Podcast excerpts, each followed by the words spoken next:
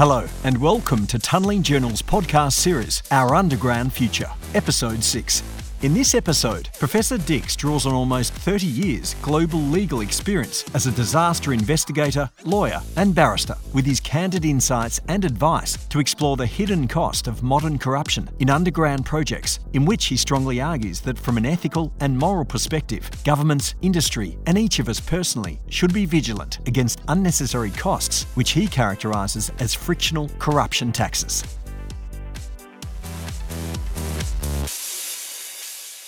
Welcome to this, the final, the final discussion in our series. Today, I want to talk to you about corruption. We couldn't have this talk about corruption if we hadn't talked about the incredible need for the underground and underground infrastructure for the future of civilization as we know it. We couldn't have had this discussion if we hadn't have spoken about the need for clean water, sanitation, transport, energy, underground spaces for food production. If we hadn't spoken about all of that, we couldn't have this discussion now. Of all the discussions, this is the most difficult to have because I want to explore with you, and I'd like you to consider that we are living in an era where corruption has a new form or new forms, and where corruption might be described in all sorts of other ways. But in the end, it's practices and procedures, relationships and regulatory environments that make the cost of building, designing, operating, refurbishing our underground infrastructure higher than it should be. And if we consider corruption as being all those things which collectively conspire to make our infrastructure more expensive than it should be, then we can collectively collectively focus on how to minimize that inefficiency.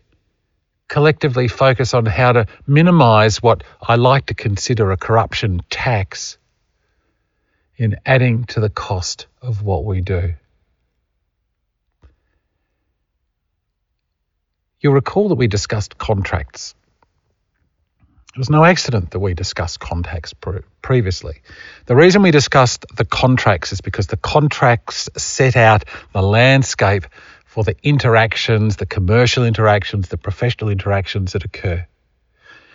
And those contractual frameworks actually provide a skeleton for how we deal with each other commercially. We might talk about it in technical terms. We might talk about it in terms of regulation. We might talk about it in terms of standards. We might talk about it in all sorts of very clever and intellectual ways.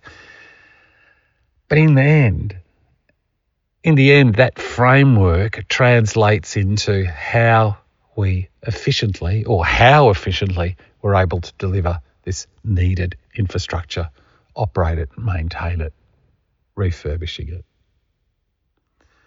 Now, corruption corruption has long been identified as one of the key enemies of civilization and civil society as we know it. We in our sector have to be more mindful, more mindful of the poison that corruption brings because we need civil society to be functioning at a high level for our projects to enjoy favour. Our projects are so expensive that they require the faith of governments and the people within the countries, the faith from the governments and the people within those countries to spend very large sums of money on projects which don't necessarily deliver a huge benefit instantaneously. And those decisions are in the face of immediate needs for education, health, um, surface transportation, whole range of just normal day to day things. We need the social contract, the social activity of the world to be trusted, because without that, there simply won't be the investments in the sort of infrastructure we we enjoy delivering. And you can see that historically. Go back, study your history books. It's at the high points of civilizations that the aqueducts, the big bridges, the tunnels, whatever it is you want to look at, the major infrastructure is built. Civilizations do not build the things that are needed in the subsurface when there's a problem. They build them when things are going well.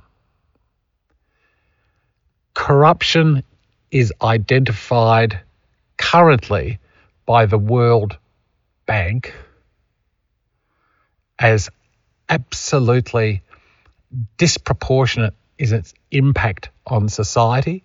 In fact, in the most recent utterings on this, the World Bank said corruption has a disproportionate impact on the poor and most vulnerable, increasing costs and reducing access to services, including health, education, and justice.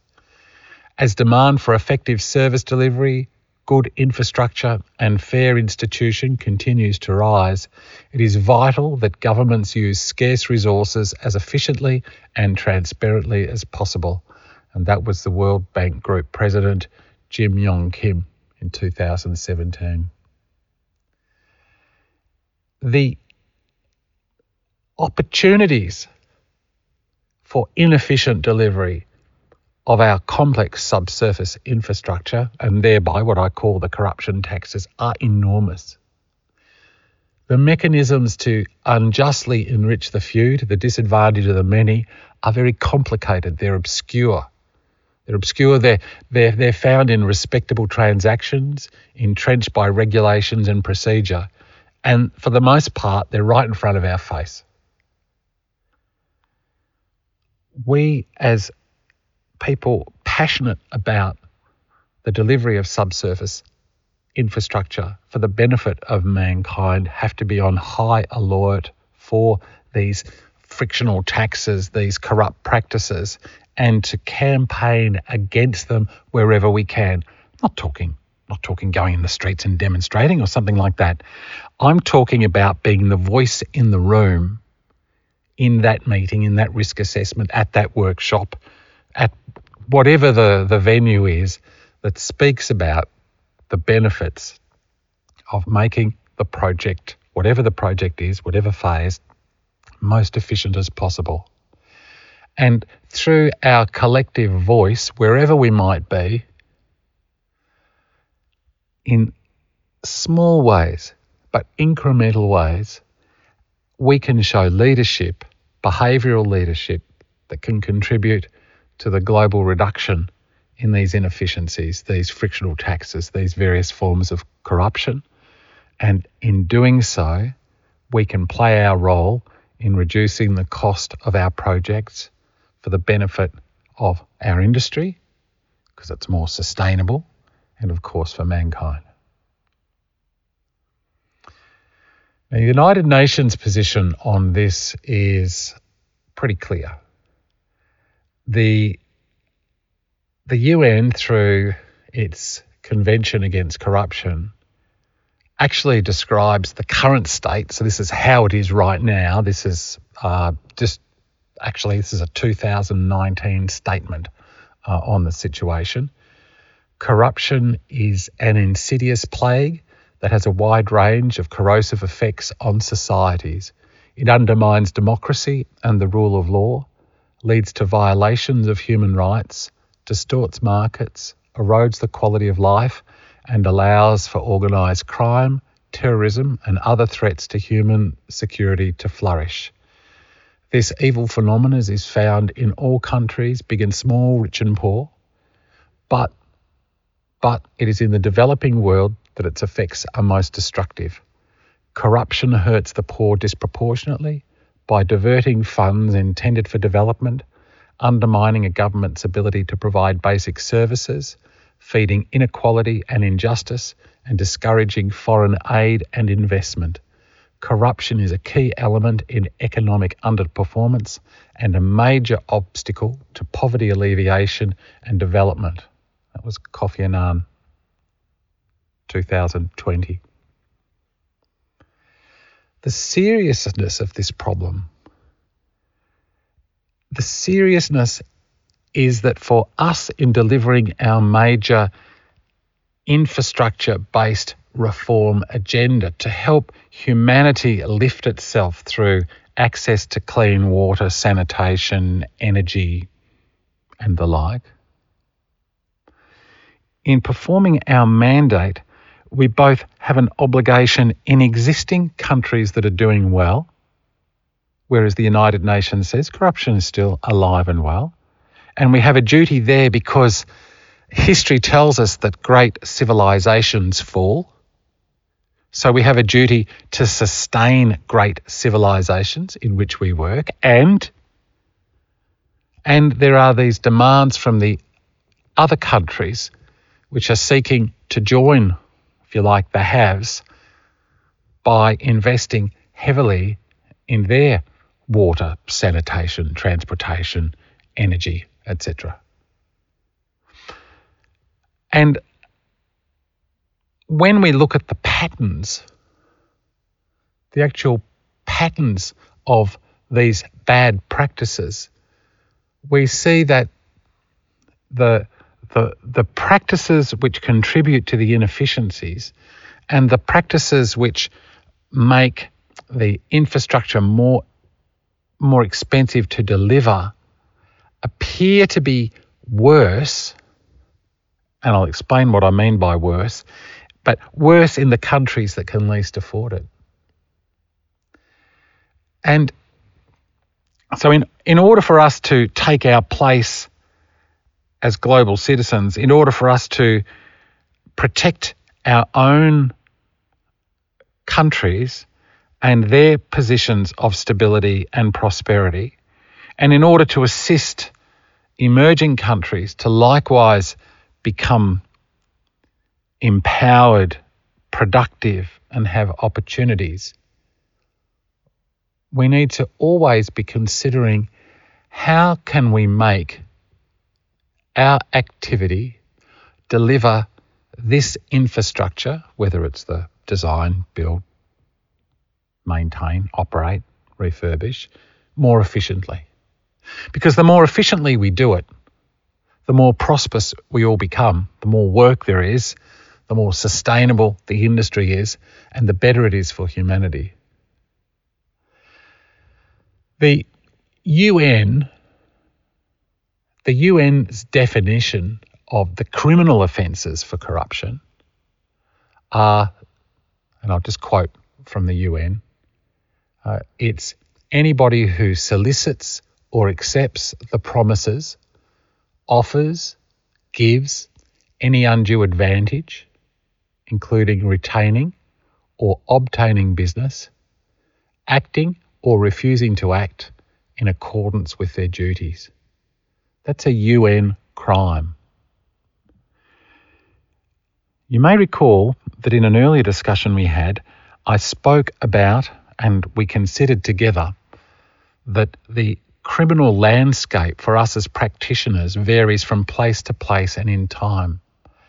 And here is the first tangible example of a potentially high risk environment for each of us when we're working in countries in which we're unfamiliar. And the risk is that we go to another country and we're told that this is the way they do business here. We're told that if you want to do this business, then this is how you must play the game here. Well, here's the warning. There's a change of government, just assuming that advice was correct. Just assume that whatever it is that you're being asked to do is acceptable in that country. Be aware that if there's a change of government, change of governments do happen, there's a change of government and there is a political desire to enact legislation, legislation domestically which makes a practice which has previously been conducted but everyone's turned a blind eye to, it turns it into a crime, you can get caught. you can get caught because the game changes. And my sense of the world at the moment is that there's a, a battle being fought, and it's a battle being fought between those whom seek to entrench corrupt practices for the unjust enrichment of the few. And there is a push from communities a push from communities for transparency and accountability, and to bring to justice those people who have been involved in the process of unjust enrichment, corruption. So be careful. Be really careful. And if you're interested in putting these sorts of changes into perspective, take, for example, the situation in America where the American Society of Civil Engineers has developed a code of ethics. And in that code of ethics now, in that code, as a result of various issues within that country, Canon number six provides engineers shall act in such a manner as to uphold and enhance the honour, integrity, and dignity of the engineering profession, and shall act with zero tolerance for bribery, fraud, and corruption. At an international level, not just a domestic level, bribery, fraud, and corruption is increasingly a crime and it's increasingly a crime which is prosecuted against individuals and organisations in other countries. That is, the country you're from prosecutes you for your behaviour in another country. That is, the world is changing and it's changing in a way which favours more transparency, which favours more accountability and which is even more sensitive to wasting money to enriching the few than it has been in a long time. Is this significant? Are these issues significant? Well, of course they are. Remember the scale, the scale of what we do. Just cast your mind around some of the major projects in the world today. Sao Paulo, Line 5, Brazil, a couple of billion. Auckland City Rail, a couple of billion. Just, I say just a couple of billion because no point getting down to argue over the crumbs. The Kuala Lumpur LRT3, around 4 billion. Cairo Metro, around 6 billion. Uh, Egnatia Odos Highway, nearly 7 billion in Greece. Uh, Stuttgart 21 rail upgrade over 7 billion. Melbourne Metro around 8 billion in Australia. Myanmar Vamuse Mandalay Railway around 9 billion. Everything we touch is multiples of billions. Billions. Okay. So this means that these projects in which we're we're acting, we are one of the actors. Of course, only one of so many people involved in them, only one of so many companies. But we're touching projects whose value impacts the GDP of nations. So the burden on us to keep that cost down, to keep the value of that which we're helping create, that underground infrastructure. The burden for us to make sure that wherever we're building it, the cost is about the true value and doesn't have some extra, we'll call it frictional cost, corruption tax, corruption, is enormous. And I'm going to explain just how enormous it is because, my friends, it's not fair how this burden falls if we consider, just consider for a moment, what a billion dollars in debt means for one person in a range of countries, right? So it's a billion dollars in debt. How does that feel on the shoulders of a person in different countries? The first calculation, First easy calculation we can do is say, well, what does that feel like on a person's shoulders? I'm just going to consider a range of countries. So, a billion dollars spread over everyone's shoulders in Brazil is less than $5 a head in Brazil. It's around $10 a head in Egypt. It's a little over $10 a head in Germany. It's a little under $20 a head in Myanmar. It's around $20 a head in New Zealand. It's about $30 a head in Malaysia. It's about $40 a head in Australia. And it's over $90 a head in Greece. Why? Because the debt the debt is a function of the number of citizens in a country. So the debt burden, when spread across all the people in that country, varies partly as a function of the number of people. But it's not that simple. Not that simple. If we then ask ourselves not only what amount of money is the debt burden on people in different countries in an absolute sense, but we ask what percentage of the GDP that represents, so the productivity of the nation a very interesting result occurs. It means that in the spread of countries Germany, Brazil, New Zealand, Egypt, Australia, Malaysia, Myanmar, Greece the biggest debt burden per head of population as a function of GDP is in Greece. And the least burden as a function of GDP per person is in Germany. Coming in second for the burden is Myanmar. Coming in third, Malaysia. Coming in fourth, Australia. Coming in fifth, Egypt. Sixth, New Zealand. Seventh, Brazil. Eighth, Germany. In other words, the burden per billion per head as a function of economic productivity also isn't evenly spread.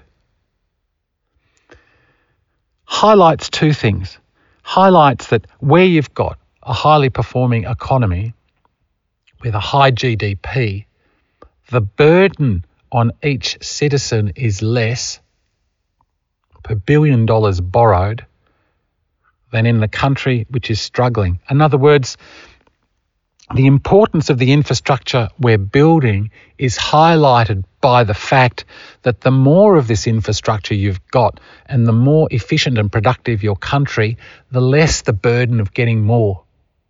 Because your economy, your economy is rolling and being productive. Now that's when we consider it in raw terms as a percentage of GDP.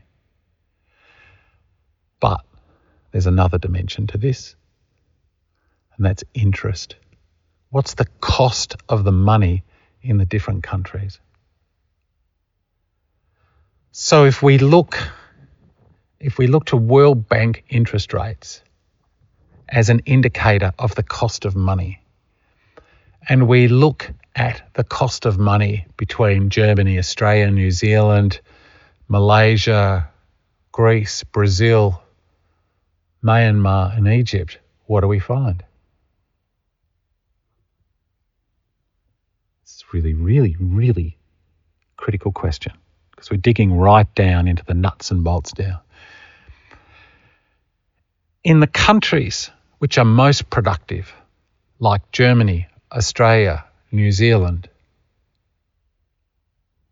the cost of money is least.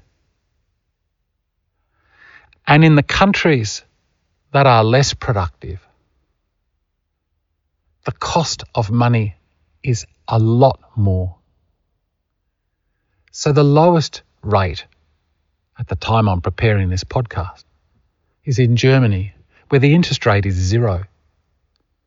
Compare that, if you will, with the situation in Egypt, and I'm talking World Bank rates at the moment, but zero in Germany plays nearly 17% in Egypt.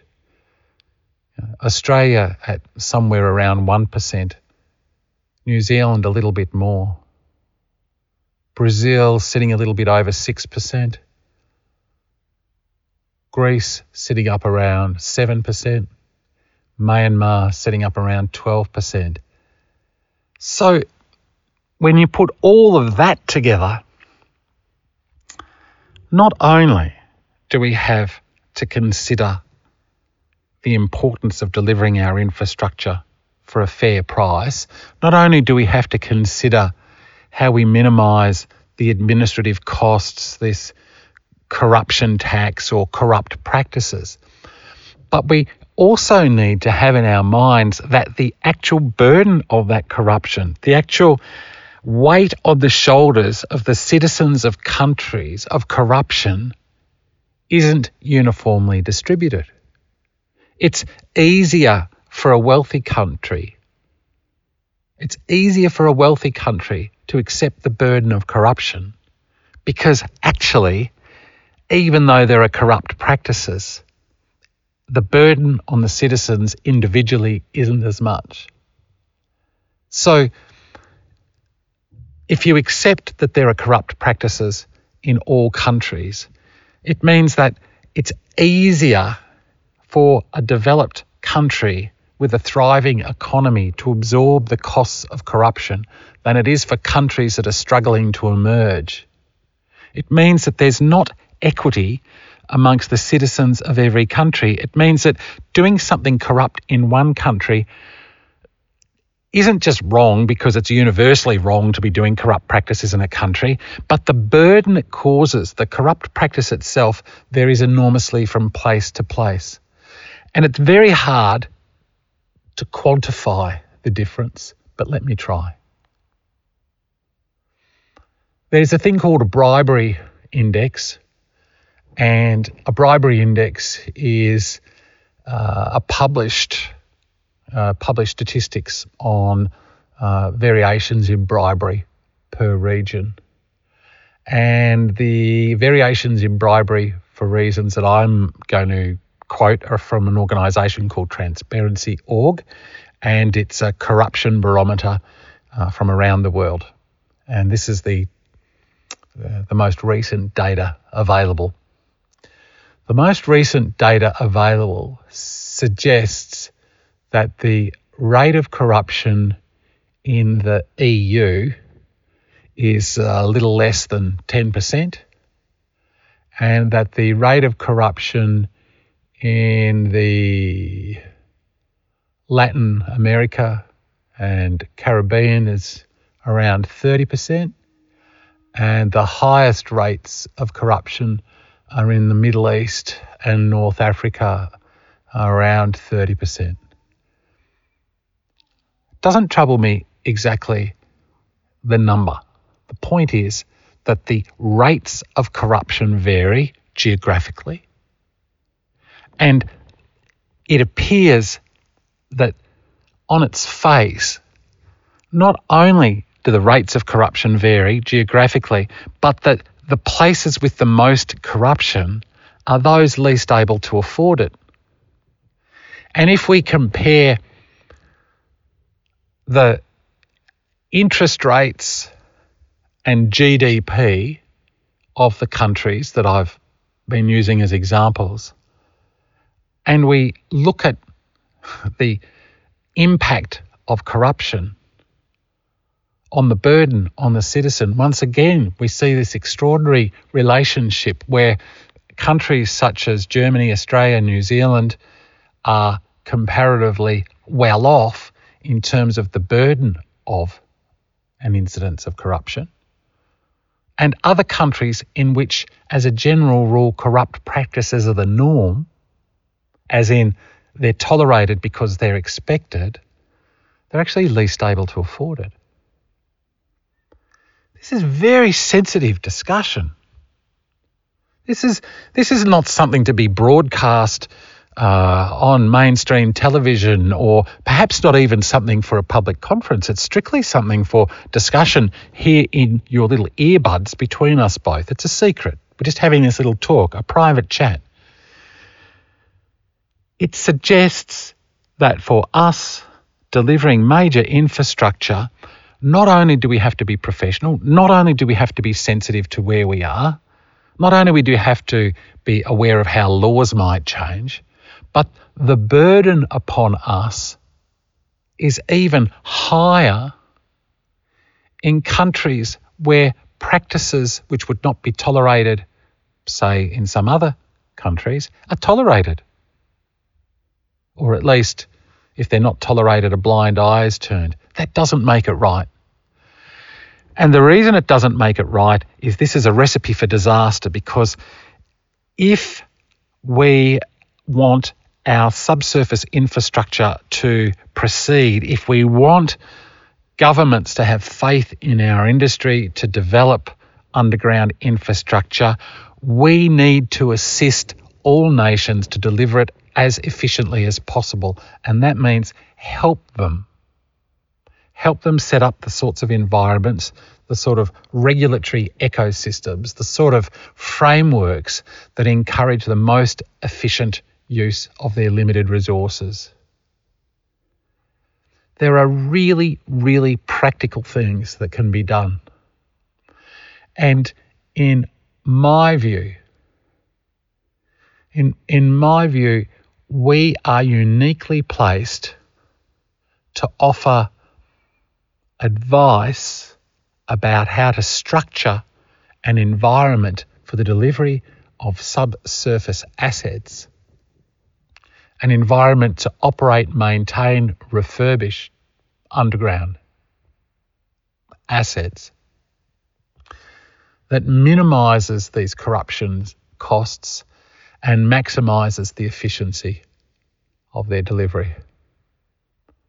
Remember, remember the point I just made. When you adjust the cost of corruption on a hypothetical billion dollars of borrowed money and you integrate it with the cost of money in the various countries, Absolutely, 100%. The countries least able to afford these inefficiencies are the ones that suffer them the most.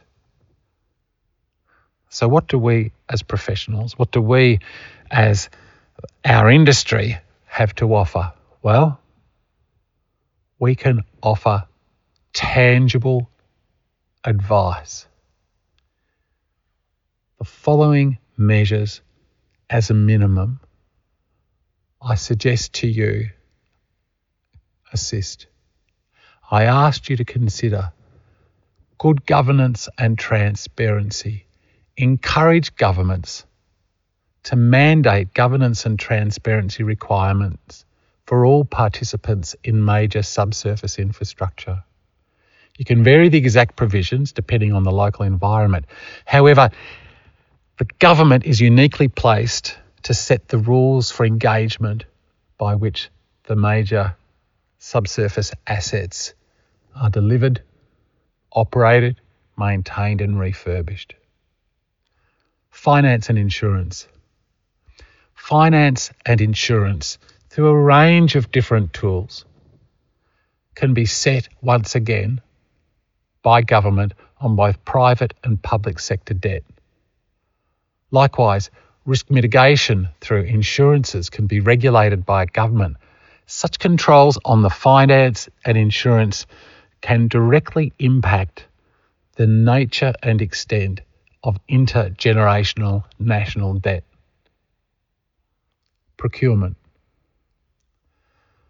The frameworks for lawful procurement are fundamental, absolutely fundamental for regulating the successful delivery, operation, maintenance, refurbishment of underground assets. Robust procurement is a fundamental prerequisite to efficient and effective infrastructure delivery. The procurement strategy has to be realistic, it has to be realistic for where you are on Earth, and it has to be understood. Licensing and approvals The licensing and approvals environment for project must be merit based, must be project based, and not some obscure veil for extortion of unjust enrichment of administrators and allied professionals. The practice in many countries of equipping local regulatory authorities with inappropriate power and inappropriate discretions undermines the delivery of major underground assets. Governments must understand and must implement reform that ensures that licensing and approvals are directed at the merits of our subsurface assets and not just another means of extorting money through utilities. For example, uh, you need an approval to move an electrical cable, and you're not going to get it unless, as a project, you pay a million dollars. Uh, you need to deal with uh, excavated material and an authority which is ill equipped to understand the risks of that material unilaterally imposes after the contract huge fees and other burdens on the disposal of the material. Not fair. Labour is also essential when setting up an environment for these major underground asset projects, that there is protection of income and safety of workers as a fundamental plank of project delivery. These projects have an opportunity to lead by example on proper project delivery. The mechanisms of labour management, labour licensing, and safety provide excellent opportunities for, for improving the situation in a country, and they shouldn't be used as a mechanism to unjustly enrich individuals or organisations through devious manipulation of labour markets. Audit, verification, complaints, and adjudication. Ultimately, projects need a mechanism to monitor, bring to account, and enforce government regulation of project activities. However, a government chooses to regulate the project, the regulatory regime should be transparent, efficient, effective, and ensure facilitation of the project delivery. For me, my, pref- my preferred mechanisms include alternative dispute mechanisms, which keep projects of a highly technical nature and their various disputes out of traditional courts, or if there are traditional courts, special divisions of those courts to deal with the problems faced by our major underground infrastructure projects. However, it's done, it needs to be efficient, effective, and support project delivery. Without that, the opportunities for perversion of the process, for diversion of funds and inefficiencies are enormous my friends. When we first began this discussion, we agreed on the importance of our underground assets for civilization as we know it. We saw the relationship between great nations and their underground infrastructure. We've identified that in order for humanity to prosper, there should be minimum minimum access to things like clean water, sanitation, transportation, energy. We've discussed the obligations on each of us to perform professionally and the standards that are expected of us.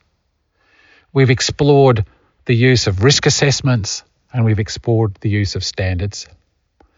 We've even dealt with contracts and the way contracts change the landscape. Ultimately, each of us has the capacity and a duty to contribute to a shared future for humanity through the proper delivery, use, operation, management, refurbishment of our underground assets. There's so much money involved in this industry that we also have the ability to undermine civil civil order as we know it. The opportunities to divert major funds into the hands of the few. The opportunities of our projects to allow different governments to have interests beyond their shores. The ability of major companies to dabble in the politics of other countries are challenges which have been with us for hundreds of years, but are very much in the spotlight today and absolutely relevant to our subsurface infrastructure.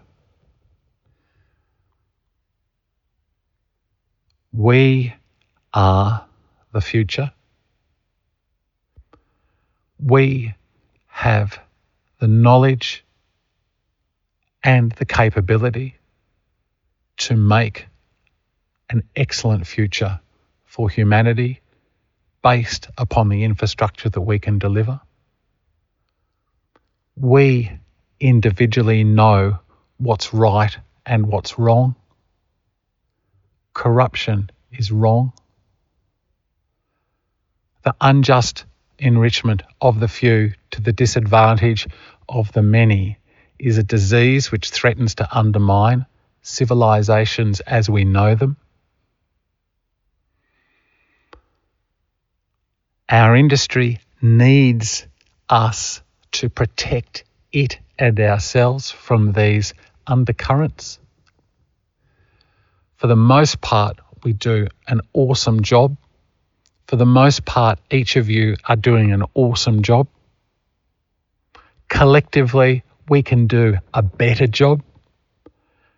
And if we do, if we stay alert to the issues we've spoken about, the issues and subjects we've discussed over the past little while, then together we really can make a tangible difference to the future. We really can bring clean water and sanitation and energy and transport to people around the world who might otherwise not have it. We really can support social order, civilizations, and in a very real sense, promote humankind. Thank you for joining me on this journey. Our six discussions, ending here with this on the very sensitive subject of corruption. Go forward and contribute to this humanitarian cause. Underground assets are wonderful things. It's a wonderful career. And together, we really are making a difference. Thank you.